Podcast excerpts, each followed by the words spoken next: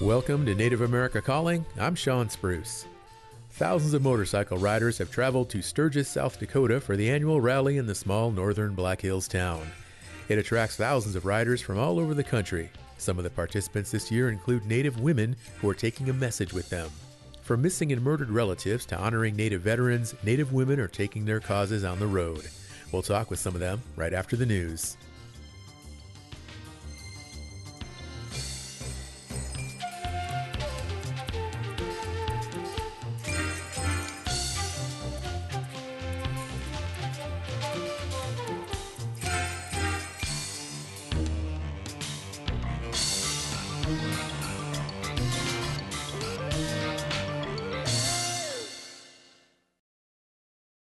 This is National Native News. I'm Jill Freitas from KNBA in Anchorage, Alaska, filling in for Antonia Gonzalez.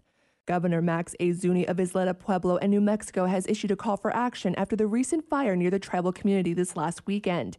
In a letter sent out to more than 16 surrounding communities, he said, quote, when the area was first planned, it was built for housing, retail, and office space. Now, however, it houses industrial facilities, which impacts all of our neighbors, including the Pueblo of Isleta, end quote. The tribal community is located near Albuquerque. Zuni says the Albuquerque Bernalillo County Air Quality Program and the Isleta Fire Department issued health advisories Sunday warning residents to remain indoors through Monday morning to avoid the hazardous pollution. Zuni said the fire threatened the community's health during a heat wave, leaving residents to decide whether to use their evaporative air conditioners and expose their homes to hazardous pollutants or to suffer through the extreme temperatures. The Pueblo is calling on local governments to take action and collaborate with the Pueblo. The Pueblo is concerned about health impacts to people and the environment. The Alaska Federation of Natives is fishing for photos to share at its convention this October, and it's offering prizes for those which best reflect this year's theme, Our Ways of Life.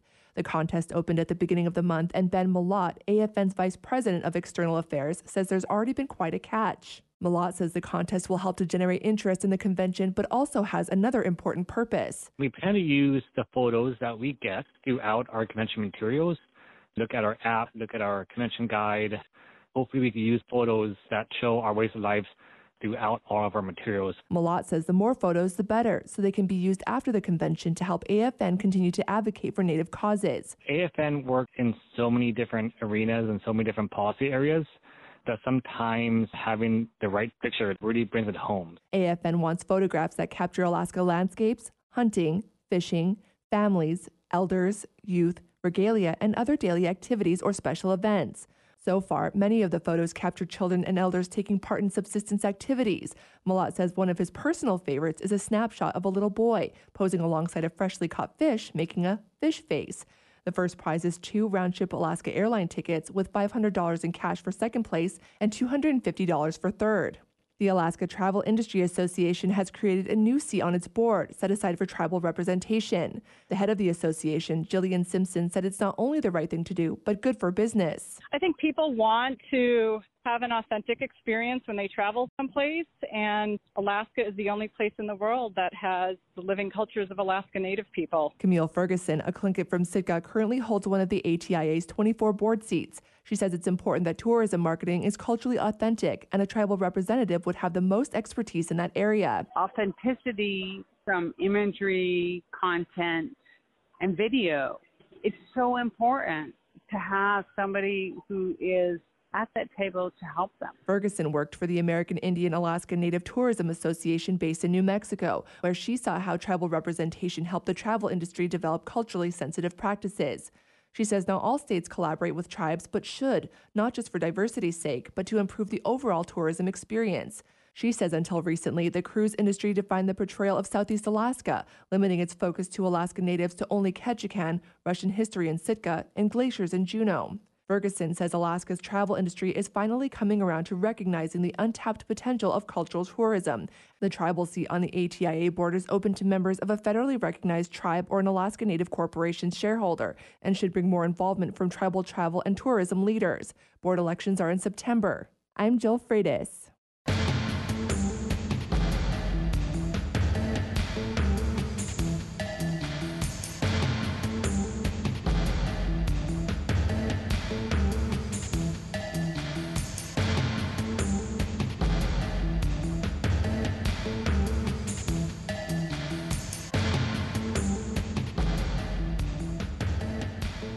National Native News is produced by Koahnic Broadcast Corporation with funding by the Corporation for Public Broadcasting. Support by AARP. AARP creates and connects people to unique tools and programs, helps conserve personal resources, and tackles issues that matter most to individuals, families, and communities. More at aarp.org. Ready to start, manage, or grow your small business? The U.S. Small Business Administration can help with advice and resources. See what SBA can do for you. Go to sba.gov/start.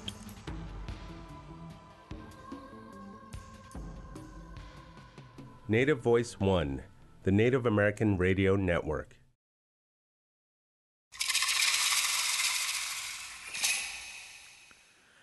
This is Native America Calling. The annual Sturgis Motorcycle Rally is heading into the final weekend of the 10 day event. It's the 83rd year for the giant gathering that celebrates motorcycles and motorcycle culture. A culture that is mostly men. The most recent survey from the Motorcycle Industry Council finds only about one in five riders are women. But riders say participation from women is growing, and many of them are riding for a cause. Some Native women at Sturgis this year are raising awareness of MMIW, others are raising money to fight breast cancer. Today, we'll hear from some Native women who are enthusiastic about motorcycles and are passionate about making a difference. Please join our conversation by calling 1 800 996 2848. Are you someone who likes the freedom of two wheels and the wind in your hair? Are you part of a motorcycle club that is helping others? The number to share your thoughts and perspectives is 1 800 99 Native. Let's meet our Native motorcycle enthusiast now. Joining us from Bismarck, North Dakota is Prairie Rose Seminole. She is a co director of the We Ride for Her documentary film and an MMIR advocate. She is Arikara, Northern Cheyenne, and Dakota. Prairie, welcome to the show. Nawa, way to go, Thank you for having me. Great to have you, Prairie. Joining us from Rapid City, South Dakota is Sheila Farmer. She is a retired civil servant and a lifelong motorcycle enthusiast. She is Sicangu Lakota from the Rosebud Sioux tribe. Sheila, welcome to the show as well.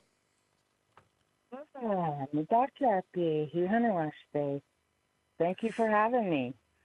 Thank you for joining us, Sheila. And uh, joining us now from Sturgis, South Dakota, is Crystalline Bauer. She is a receptionist at Indian Motorcycles in South Dakota. She is Cheyenne River Sioux. Crystalline, great to have you on the show also. Good morning. Good morning. And joining us is Shawnee Red Bear Keith. She is an Oglala Sioux Tribal Veteran Service Officer a Red Spirit WRMC member and a veteran. She is Oglala Lakota. Shawnee, thank you for joining us also. Good morning. Thank you for having me. I'd like to start with Prairie and Prairie, this documentary film, We Ride for Her. It shares the story of the medicine wheel riders and their commitment to missing and murdered Indigenous relatives. How did you first become involved with the group? Yeah, so I was actually approached by the Red Sand Project, who is a producer of the film, and they do a lot of awareness around human trafficking. So they were approached to do a film around missing and murdered Indigenous relatives and had conversations with some of our allies, and where my name was brought up. Um, it was a, a long conversation about how do we tell a story about trauma with also without being exploitive and without um, extracting because when you watch a lot of films around missing and murdered indigenous relatives, they're very they're very traumatic and um, can often get violent and tell the stories of the violence of missing and murdered indigenous relatives and kind of leave you hopeless, right? So we wanted to do, and uh, well, I really wanted to be a part of a film that um, told told the story without exploiting on that trauma so we have an impact plan when we, we release this film in, in the organizations that we partnered with, um, as well as not exploit the trauma because, you know, we're going to talk about trauma. That's part of the, the, the, story. But how do we do this in a way that, that isn't um, non reciprocating, right? So we're honoring these families, we're honoring the organizations doing the work. And we found the medicine writers actually having dozens of conversations with survivors of violence of missing or indigenous relatives. They tell their story of loss. And throughout different questions that we would ask them is is confronting those barriers and challenges because there's a lot of barriers and challenges, especially when it comes to jurisdiction, which law enforcement agency works where and how, right? Because the, the biggest reality is that it's not illegal to be missing. Um, but what we're finding is that there's no urgency when our relatives go missing. So navigating those those challenges and barriers, uh, we found the medicinal riders and different ones actually who had come to be a part of these families in a way that that supported them during their own loss. Uh, and then we had a conversation with the medicine writers themselves. Uh, we got on a Zoom with half a dozen women at first, sometimes a dozen women uh, from all across the country and and Hawaii, right? And talked about the issue on a local level, but how do we tell this story, especially in a short documentary? So that's kind of how we found them through the long mm-hmm. process. It's been about a two year process. Well, thanks, Prairie. And we actually have one of the medicine wheel riders who just called into the show now, Lorna Cooney, who is Oglala Lakota. She's in Rapid City. Hi, Lorna. Thanks for calling in. Hi, I'm glad to be here. Yes, I'm one of the um, co-founders of the Medicine Wheel Ride. Um, oh, go ahead. Sorry. Well, no, no, I, yeah, you're one of the co-founders, and uh, Prairie has been involved in this documentary. So, uh, tell us a little bit more about medicine wheel riders and, and, and, some of the causes that you folks are passionate about, and how it all plays into this new documentary that's going to come out. Um, well, our riders, you know, we're a national organization. We're located all over the United States you know, and we come from many nations, and um, you know, we all have similar stories. You know, many of us, you know, many of our writers have experienced violence, have had, you know, members of their families who, family members who were murdered or missing, and this was just kind of our way of taking action. You know, and then you know, we were approached by the Red Sand Project to participate in this documentary, and we just finished a 1,600 mile ride across the U.S you know, going into several indigenous communities and, you know, trying to gather resources in each of those communities. 1600 mile ride and you were out west as you went through New Mexico, Arizona, and now you're back in South Dakota and you're going to be heading out to Sturgis later this week. Is that right? Well, we just finished our ride this past Sunday. We have a big annual ride that we do the first Sunday of the rally every year. You know, we bring in probably about 200 riders and family members, you know, impacted family members come in and you know it's it's a fairly large event you know and we really try to honor you know our families that come and join in on the ride.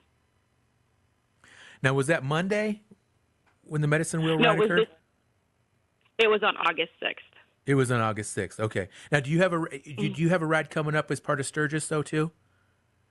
That was the ride that was part of sturgis. So we started out our initial ride in Arizona, in Phoenix, Arizona, on um, July 29th. We left Phoenix, Arizona, and so that's when the official ride for the Medicine Wheel ride started. And then we rode up through the different communities, probably about almost a week long, and then we had our official ride on August 6th at Sturgis. Okay, so it all kind of culminated then at, at Sturgis after the the 1600 miles, and well Lorna, tell us a little bit more about these communities that you ride through. I mean, do you stop? Do you do you visit with these folks? Do you do you make contacts and kind of get involved with these communities that you pass through?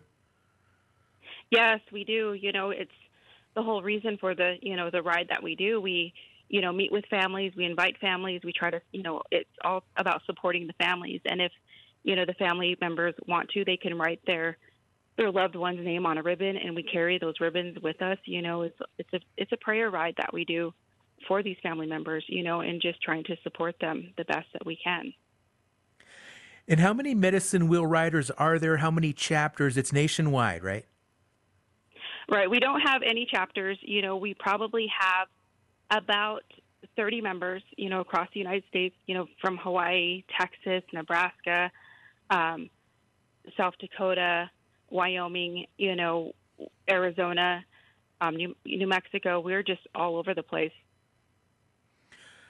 Lorna, thanks for calling in. It's great that you're able to share some of these insights. And this is Lorna Cooney, Oglala Lakota, who is a co founder of the Medicine Wheel Riders. And I want to go back to Prairie Rose now, and, and Prairie Rose, your this new documentary. It's hopefully going to come out here early next year. And while working with Lorna and the other medicine wheel riders, what did you admire most uh, about these women and what they do? Oh gosh, Sean, that's a really good question. The the reality of violence affecting our communities, even my own. Um, you know, I have a I have an aunt whose murder never went investigated. I lost my nephew. I lost my brother in 2018 um, to violence, and these are things that that kind of hold you up, right? You're you're stuck in grief and you know wondering why and, and asking so many questions. We're still wrestling with the death of, of my own family members, and the beautiful thing that I found with these writers with these women uh, is is the the sisterhood that they've established and and how they really move their grief into action and advocacy and they welcome others. And not only do they welcome us but they stand with us they support us they strengthen us through our own loss. These women they're funny they're full of joy and love and and la- uh, just laughing with them. When when we have the film available you'll see like there's there's this indigenous women laughter that's not only infectious, it's healing, right? And so all of us who are mourning, who are going through our own loss, to get to a point in our lives where we can like fully live again and share memories of our of our loved ones.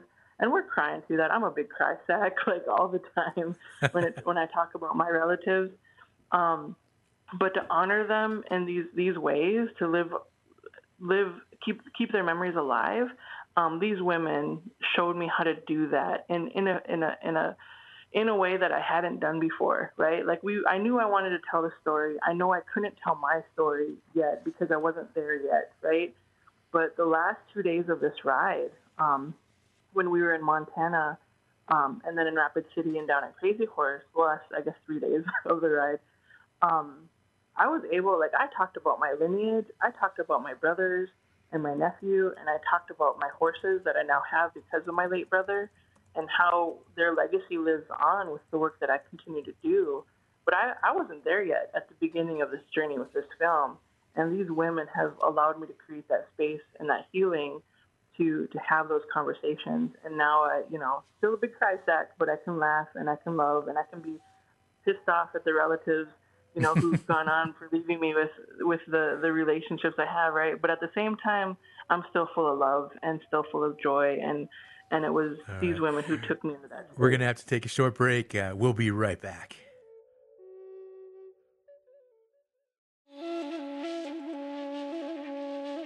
After years of decline, the bacterial infection syphilis is making a troubling comeback, especially among native populations.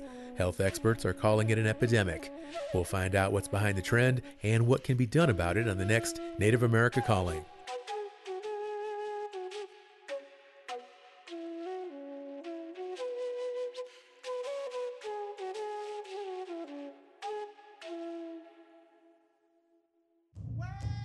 Hamatakipiki. Give kids their best shot at a healthy school year. Make sure their vaccinations are up to date Contact your local Indian healthcare provider for more information. Visit insurekidsnow.gov or call 1 800 318 2596. A message from the Centers for Medicare and Medicaid Services.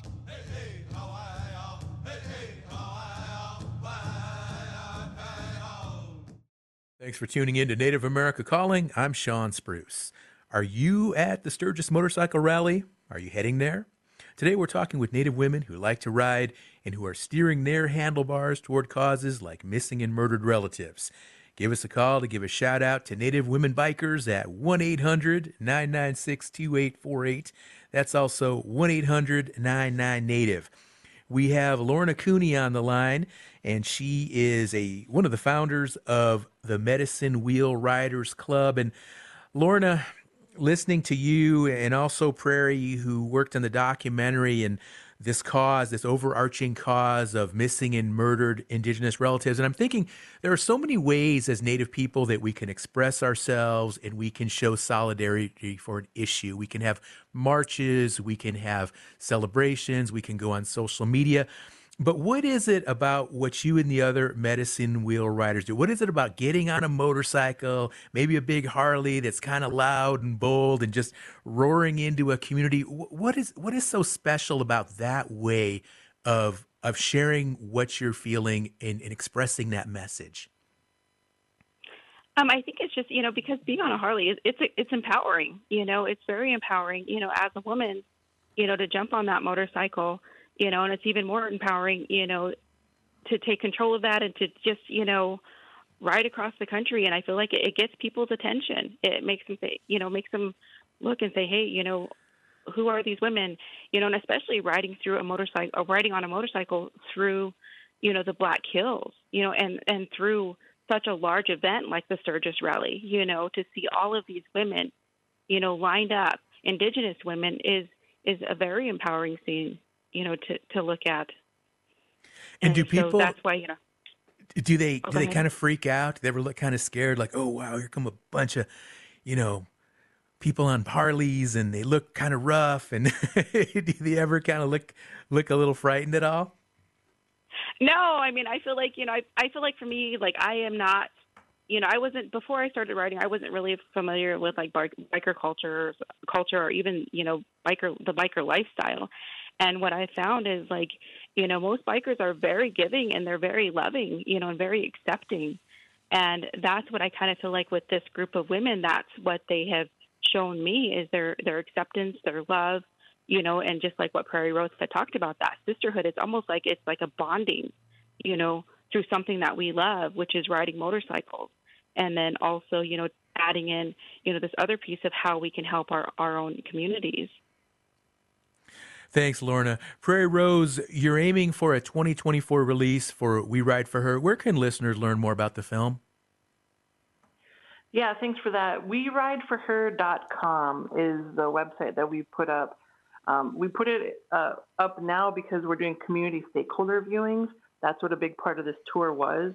Is um, you know that that impact plan I spoke about earlier is like we don't want to be extractive. We don't want to exploit trauma. And so the Red Sand Project has been incredibly generous at finding donors who will, um, who have contributed to each of the organizations that we partnered with, and to many of the families through the Medicine Wheel Riders, um, to have have that funding available to families, whatever their needs are, um, no strings attached, right? So families experiencing violence who are traveling to court dates, right, for their lost one, um, or families who need help with search money families who also need their their basic needs met because sometimes you know we know we know our mental health and everything kind of takes a break during that time and so rent or food or or transportation issues or for your mental health needs right? Like use that money in a good way. Um, the the Medicine Wheel Riders um, are, are kind of the benefactors of of much of that fundraising. And throughout that tour that was 1600 miles um, uh, 2000 for me just kidding. Um, but the the reality that each of those organizations got that funding, those families got the funding, and now there's more money um, for the families because of the fundraising that they do. 100% of their organization, you asked me about what I love about these women. Right now, 100% of their organization is volunteer run, which I think should change, by the way, Lorna. You guys need an admin assistant at least.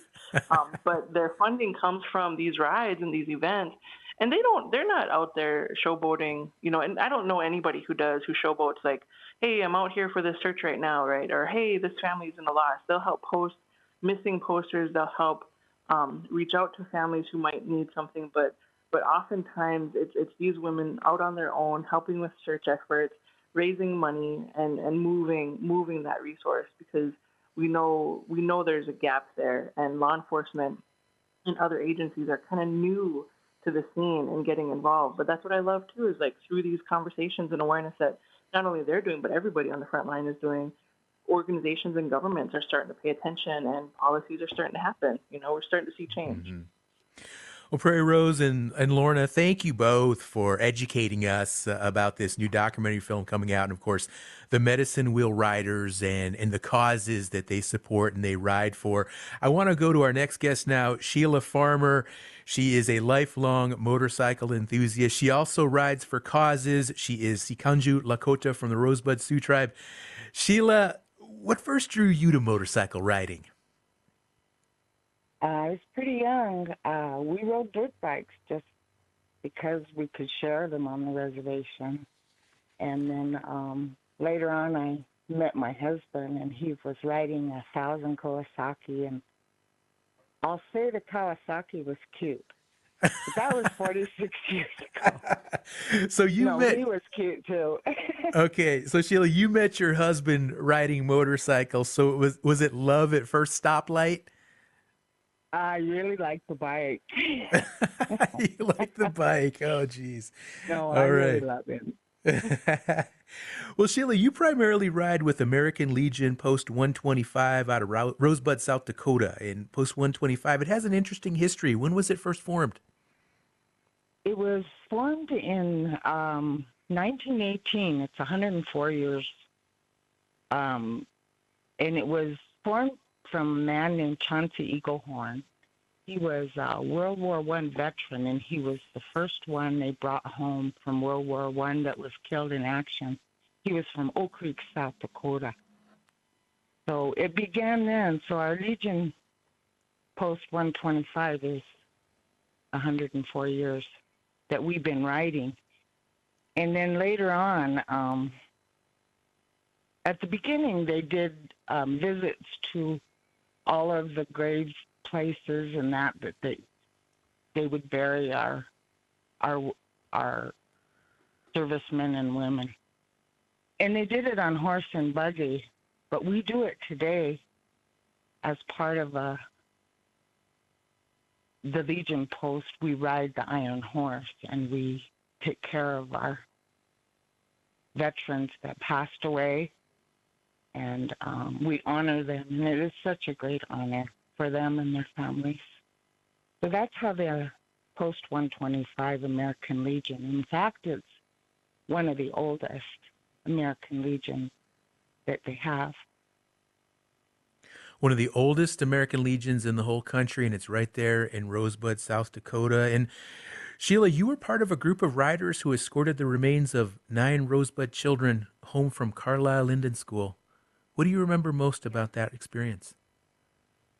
Um, there were 11 children that we escorted back. We have four more that they recently found that will. But what happened is our youth group, our Secondary youth group, had visited out there in Virginia and had gone there to Carlisle, and they had the vision to bring um, our children home. So what happened was is we went through and it did the escort, the American Legion Post 125, and we brought them through Iowa, Nebraska, and into South Dakota to their resting places.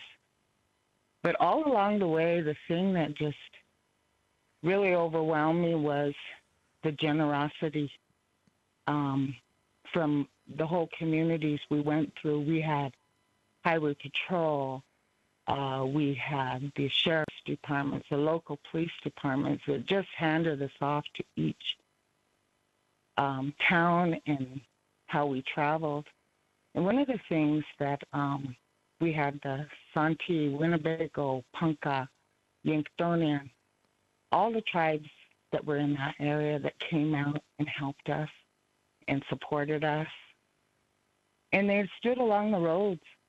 And then there were farmers and ranchers that were in full dress uniform that were standing along the road saluting. And one of the things that really touched me was there was clergy from different churches, and they were kneeling along the road, which helps a lot of us from the boarding school era have. I'm on a forgiving journey with that t- to today, so that was really something to see all the people that came out and supported our children that we brought home from Carlisle Indian School. Mm. So that was That is such a powerful story, Sheila. Thank you for sharing it. And about how often do you ride, Sheila? When do you start riding in the spring, and, and when will you kind of put the bike up for, for the winter? Well, we we start pretty early around April, May, and we go clear into September and October. And uh, whenever there's a calling, and they give us that you know that there is a veteran coming home and we need to do the escort to the final resting place, we go. Sometimes it's 38 degree weather, but we do it. And um, we have a wonderful crew. You know, our commander is um, so in tune to helping us get organized. Sometimes it's a last minute call. And Cheryl DeCory is our commander. And then we have Cheryl Roland Soldier, Carol Gregg, Monique Subab, uh, Mish Swally, Connie Dillon. Uh, we are the women riders within the Post 125 Legion riders. And so being able to be there sometimes at a very short notice, but we do it. We do it for our veterans. We do it for their families. And it brings a sense of community to them. And as our people from Rosebud, you know, it is it, it's a challenge too, you know, always because of the, you know, we're the, one of the poorest counties in the country. So it always becomes a challenge in how we do this and pull it together.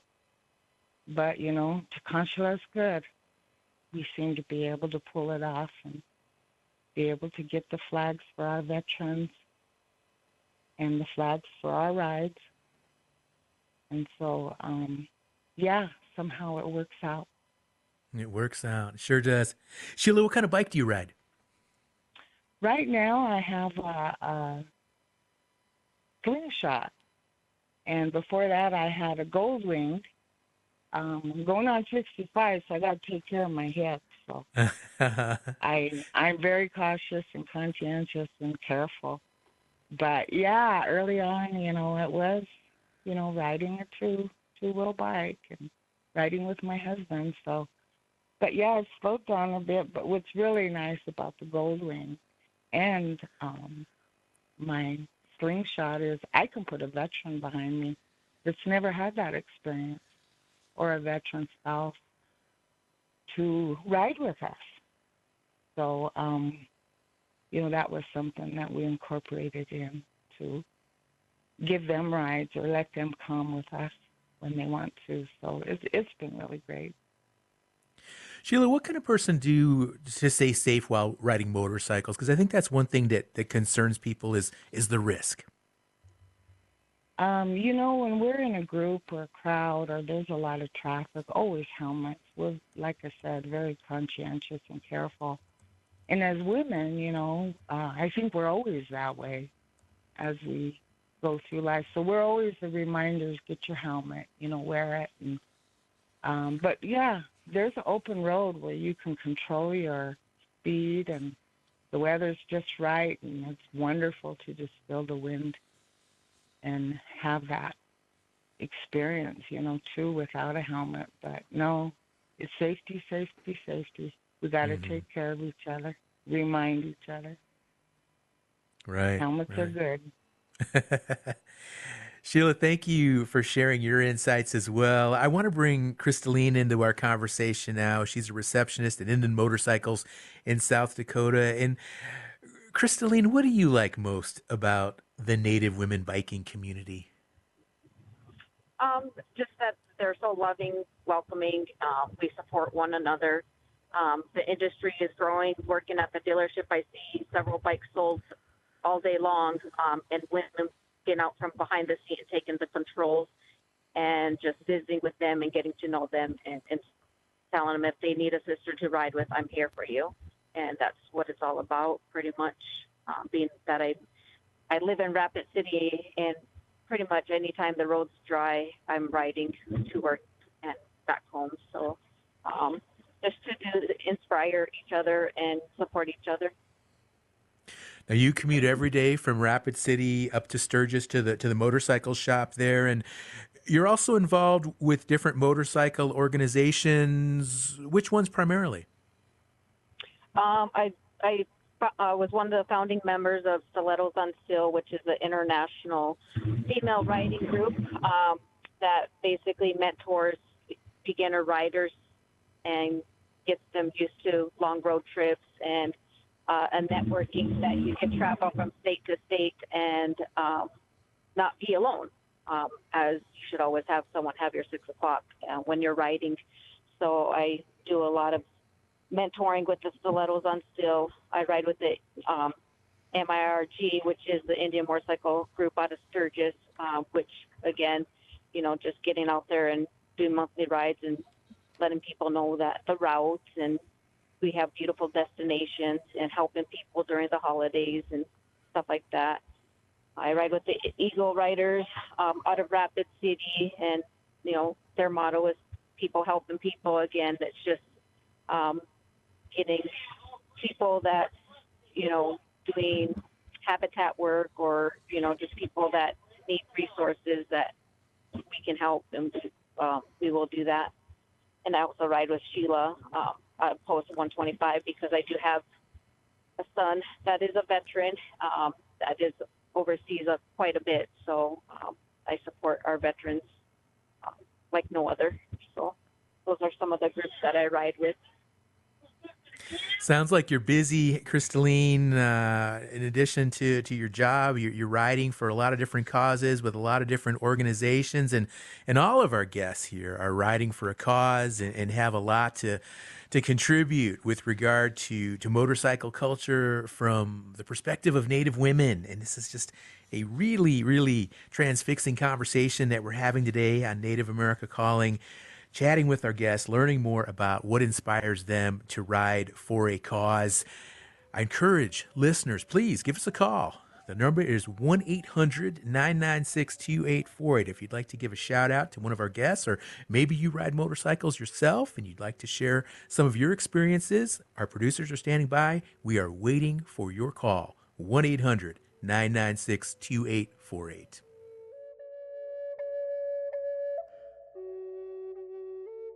Did you know that bare space is best when it comes to your baby's sleep? That's right. When you keep their crib free from toys, pillows, blankets, and other loose objects, you can drastically reduce the risk of suffocation.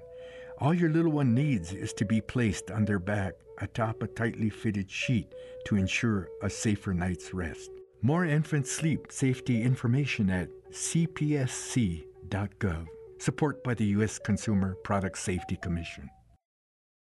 We're glad you chose to listen in today to Native America Calling. I'm Shawn Spruce.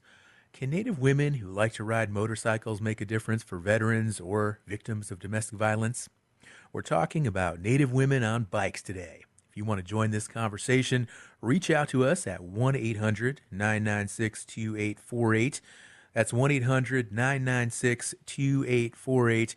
One of our guests today, Crystalline Bauer. She is Cheyenne River Sioux and she works at the Indian Motorcycle Shop there in Sturgis. And Crystalline, that's got to be pretty cool. You get paid to be around motorcycles and, and motorcycle culture all day long. What do you like most about your job? Oh, I love it all. I mean, I get to see all the beautiful bikes come in. I get to see the people, meet the people sometimes get to um, hear their stories of why they started writing and all different things. I mean, I don't consider it work. They say when you're doing something that you love, it's really not work. So, but the atmosphere here is just unbelievable, and it truly is a family when you they welcome you into when you write get a, a motorcycle, and it's just amazing. Now, Crystalline, a good motorcycle, they aren't cheap. Uh, the gear can also be expensive. What do you say to someone who wants to ride on a budget? Um, I just say um, everybody can ride. Um, marketplace, um, and just make sure you're riding for not for the look, but for the slide, as my sons would say. Um, and just get out there and enjoy, and make sure that you're wearing the proper gear and um, reach out to your sisters that they'll help you out. Eh, you know, we all go up and down in size throughout the winter months and summer months. We, you know, out in South Dakota, we go through all four seasons. So, um, but yeah, I would just say if they're on a budget, just reach out. You know, talk to your sisters if you're starting to ride, and sometimes you just get stuff handed to you. And about how long does it take for somebody, would you say, to learn if somebody has never ridden a motorcycle before? About about how long does it take to get proficient and good on good on the road and able to just go out there and just ride anywhere? Each person is different. I would say I always tell people to start out with the course um, and get your endorsement, um, and just you know, they always ask me which ride is should I choose, whether it be Harley, Honda, Indian. Um, every night I pick all all the we all play like a circus and we put bikes away. So I've rolled all of them, um, and it's just the, the fact of what are you comfortable on. Um, there's no specific ride, you know, that I would highly recommend over the other, just for the fact of just getting on a motorcycle um, type thing. So maybe just try different bikes if you can, test ride them, kind of see what works best for you. It sounds like that's a, a good strategy. I'm going to go ahead and bring uh, another guest in the conversation in just a minute. But before I do, I want to take a call. We have Jen, who's listening online in East Texas. Hi, Jen. Do you ride motorcycles? if I could, I would own one. But I did have the pleasure, and by the way, I'm I'm a Cherokee living in East Texas, and I am so happy to hear this program. I'm very excited about these women I met a group of women and wrote a story about them whenever I did contributing uh, journalism to the local paper. And these women uh, rode their bikes to raise money for girls who had been placed in a home once they were rescued from um, their kidnappers. And I'm wondering, uh, I know that sometimes it takes a little while to get prepared to go back home and so on and so forth. And just being found, you need a place until you can get home. Um, can you tell me, like, where is some of the you're raising funds as well? Can you tell me a little bit more about that angle? And thank you for doing this. It's wonderful.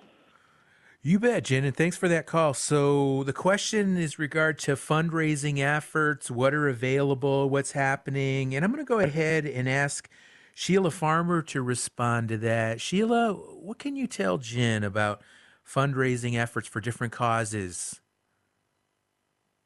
Um, you know, with the American Legion Post, when we have, you know, our veterans or there's a need out there that, you know, for a family, um, we reach out to the other resources. I think, um, um, you know, even even over to, you know, the social services for them to connect up. Um, fundraising that we do, if we don't have enough, and sometimes we don't, but we do reach out, and we do reach out to, um, you know, the other women writers that we know. The Oglala Drifters, the um, the Conjahoo Drifters, other Legion posts, for any way we can reach out. And the American Legion is clear across. Somebody always knows somebody, mm-hmm. and um, we pull that together for anybody who may need assistance, and to get them to domestic violence shelters to um, help the families. So yeah, the cause is there, and um, our hearts are with them as um, women writers we we find the resources, and I think you know Lorna or the medicine wheel writers. I think they're doing a wonderful job. I was able to meet them, and um, they would be another resource we would go to and okay. ask for assistance and where to go. Yeah. All right. Thanks, Sheila. One thing that's really coming across today is just how many different groups there are, native groups that are, are riding motorcycles with causes, and how well connected you folks are all, and how much you respect each other in, in what you do. And with that, I'd like to bring Shawnee Red Bear, Red Bear Keith, Shawnee Red Bear Keith, into our conversation. She is an Oglala Sioux Tribal Veteran Service Officer and a longtime motorcycle enthusiast. Shawnee, tell us a little bit more about the Native veteran biker community. About how large is it? Um, I would say it's fairly large. Good morning, everybody. It's it's fairly large, as you've heard from the other ladies this morning. Um, you know, we all belong to different parts of the Native American writing groups that are out there, and as you can see, it, it stretches far and wide. Um, but I I've always been an enthusiast, but I'm still a novice rider. I've only been riding on the, uh, I would say about three years now. I bought my first motorcycle in 2020. So, um, you know, a lot of the Native American riders that I have met, you know, are from, you know, far parts of the country and other countries such as Canada, um, you know, Central America, different things of that sort. So that's kind of my experience with the Native American riding community. Shawnee, you bought your first bike three years ago in 2020. Was it in response to the pandemic? Yes, it was. Um, you know, uh, my uncle, my late uncle Jim, he had uh, built this, you know, huge motorcycle ride years back and being a part of you know him bringing me into working for his organization at the time i started to express an interest into it. Um, and it wasn't until the pandemic that i was able to one work enough to afford my first motorcycle but also have the time to teach myself to ride a motorcycle just because there was hardly any traffic on the road um, and safety concerns were always you know a factor for me. And so when I had bought my first motorcycle, it was a little 2015 Harley Sport. Um, 750, yeah, 750 Harley Sport, and that's kind of when how and when I learned to ride was because of the pandemic. I was able to be alone. I was able to practice social distancing, and that's kind of how that all happened. Well, and it makes sense to to start with a smaller bike, right? Like the Sportster you described, as opposed to like a, a big touring bike, one of the larger bikes. A little easier to start with something small, isn't it? Yes, it was a lot. It was a lot easier for me. I was able to maneuver. Um, you know, learning how to ride motorcycle for me was uh, it, it wasn't simple, but it was simple. Um, you know, a buddy of mine put me on the motorcycle after he had started it up. He said, you know, go one down into first gear and then just keep going up until you can't go up anymore. And I think I rode my the first time I ever rode my motorcycle, I was in third gear for about 40 miles, going about 35 miles an hour on this one road because I couldn't stop myself. that was my experience with learning how to ride a motorcycle in 2020. Well, that's another interesting thing about because motorcycles they still have clutches, you still have to shift, and now with so many cars, I mean, stick shift cars are almost a thing. Like they're almost like antiques now. Like so many people don't even know how to drive them anymore. But to ride a bike, you got to understand gears. You need to know how to work that clutch. There's there's a lot more working parts to, to riding a bike, right? Yes, there is. I had to I had to learn, like I said, I taught myself along with a couple of, you know, friends teaching me how to ride and it was difficult at first. I, I think I watched uh, over at least 100 hours of YouTube just trying to get it just right. So I didn't, one, hurt myself, and two, hurt other people on the road. Um, I spent a great deal of time on the back of the Pine Ridge, and uh, you know, the reservation here, just going back and forth. And it got to a point where I was comfortable enough to go, you know, further distances. I remember when I first started writing, I was afraid to go to the store and back, um, you know, and that's a mile away from my house. And now I'm able to go longer distances. So that's, you know, how far I've come um, in the in the three years that I've been writing. Well, good old YouTube. You can learn just about anything there how to cook, how to build a house, how to ride a motorcycle. Shawnee, now there's also a, a, big veterans ride there in Sturgis, I think. Uh, what can you tell us about that? Yes. So the this will be our third annual um, Native American Veterans Ride. Um, you know, I was approached by the national president of Red Rum a motorcycle club back in 2021 at the beginning, um, and he had asked me what my thoughts on hosting or coordinating, sponsoring a motorcycle would look like. And so, you know, knowing that I was only a year into riding, I had expressed that I would love to, you know, be a participant, if not a sponsor or a co-coordinator. So we had partnered up, and this was before I had become a member of Red Spirit on how that would look for Native American veterans. And the, the idea and concept behind doing a Native American ride the last Friday of the rally was because August 14th is the National uh, Navajo Code Talkers Day that, um, you know, that is recognized.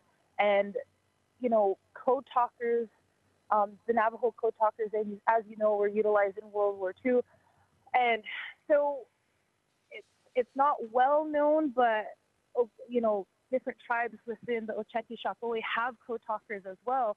And so, being that that was kind of the concept, we built on that um, together, and we were able to create this, you know, all-inclusive Native American veterans ride to bring awareness to Native American veterans.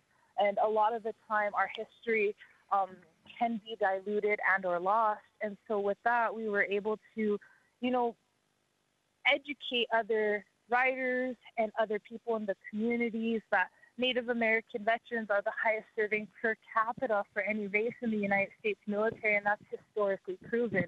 And so we wanted to bring light to that homelessness for the veteran community, predominantly the Native American veteran community, and then the lack of resources and or the abundance of resources that we have. I mean, a lot of the times, you know, rides and different causes tend to sometimes only focus on the lack of things, but sometimes there can be an abundance of resources. So we wanted to really highlight where we could. So that's how we were able to create that concept and, you know, implement that ride into the Sturgis Valley culture, especially because, you know, we live in a heavily populated area of Native Americans in the state of South Dakota, especially on the West River side. So we want it to be inclusive to all of those Native American veterans and honor the past and present veterans that currently, you know, and have served in the past. Mm. So this is all coming up on, on Monday then, August 14th, the Veterans Ride and these other events? And uh, the Veterans Ride is actually the last Friday of the rally, so it's actually tomorrow. And Indian Motorcycle in Sturgis has been you know, one of the bigger sponsors, you know, we, we do the registration there, we do the meet and greets, we do the prayer at the beginning of the ride, and that's where kickstands are up. So tomorrow morning um, will be the 11th.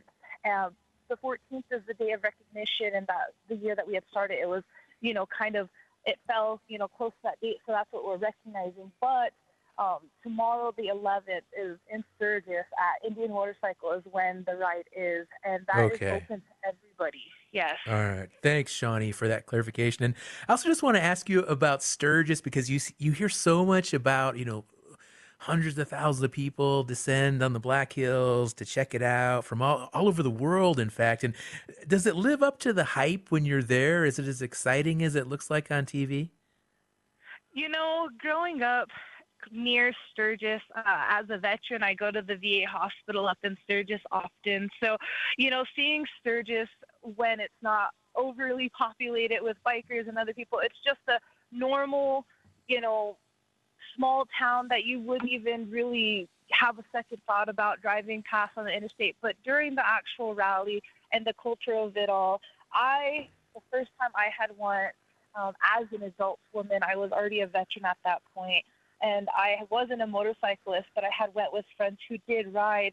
You know, I was honestly I was in awe, and I was, you know, it, it was exciting for me to see because you know coming from, you know, traveling abroad and then you know, being in other states and larger cities, and then to come here back home and then go to Sturgis, it was definitely different to see Sturgis, a small town, turn into this melting pot of different um, backgrounds of bikers and to see the the culture that it's expanded to um, you know it was it was interesting the diversity and i was really excited to see. So in my opinion yes it does live up to its hype.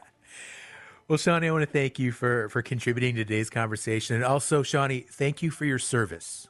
Very much appreciated. And we are going to have to wrap up our show now but let me thank all of our guests today. Prairie rose seminole Sheila Farmer, Crystalline Bauer, Shawnee Red Bear Keith, and Lorna Cooney, who also joined us for perspectives on motorcycles and Native women who ride them. We are back tomorrow on Native America Calling for a serious look at the troubling rise of a sexually transmitted disease among Native people. We hope to hear from you then. Do you want to start, manage, or grow your small business? The U.S. Small Business Administration can help. SBA wants to see you win. They want to see you grow. They have been so helpful and so resourceful. Thanks to the SBA, my business is thriving today. Make sure you get in touch with SBA and you will definitely be on your way to a winning path. For your small business needs, go to sba.gov/start. All SBA programs and services are extended to the public on a non-discriminatory basis. I'm Michael, and I used to smoke. I never used to think about breathing.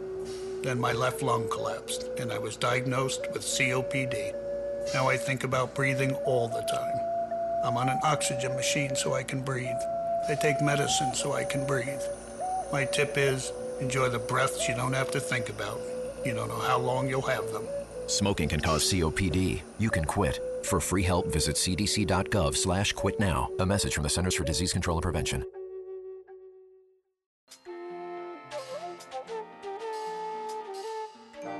Native America Calling is produced in the Annenberg National Native Voice Studios in Albuquerque, New Mexico by Koahnic Broadcast Corporation, a native nonprofit media organization. Funding is provided by the Corporation for Public Broadcasting with support from the Public Radio Satellite Service. Music is by Brent Michael Davids. Native Voice One, the Native American Radio Network.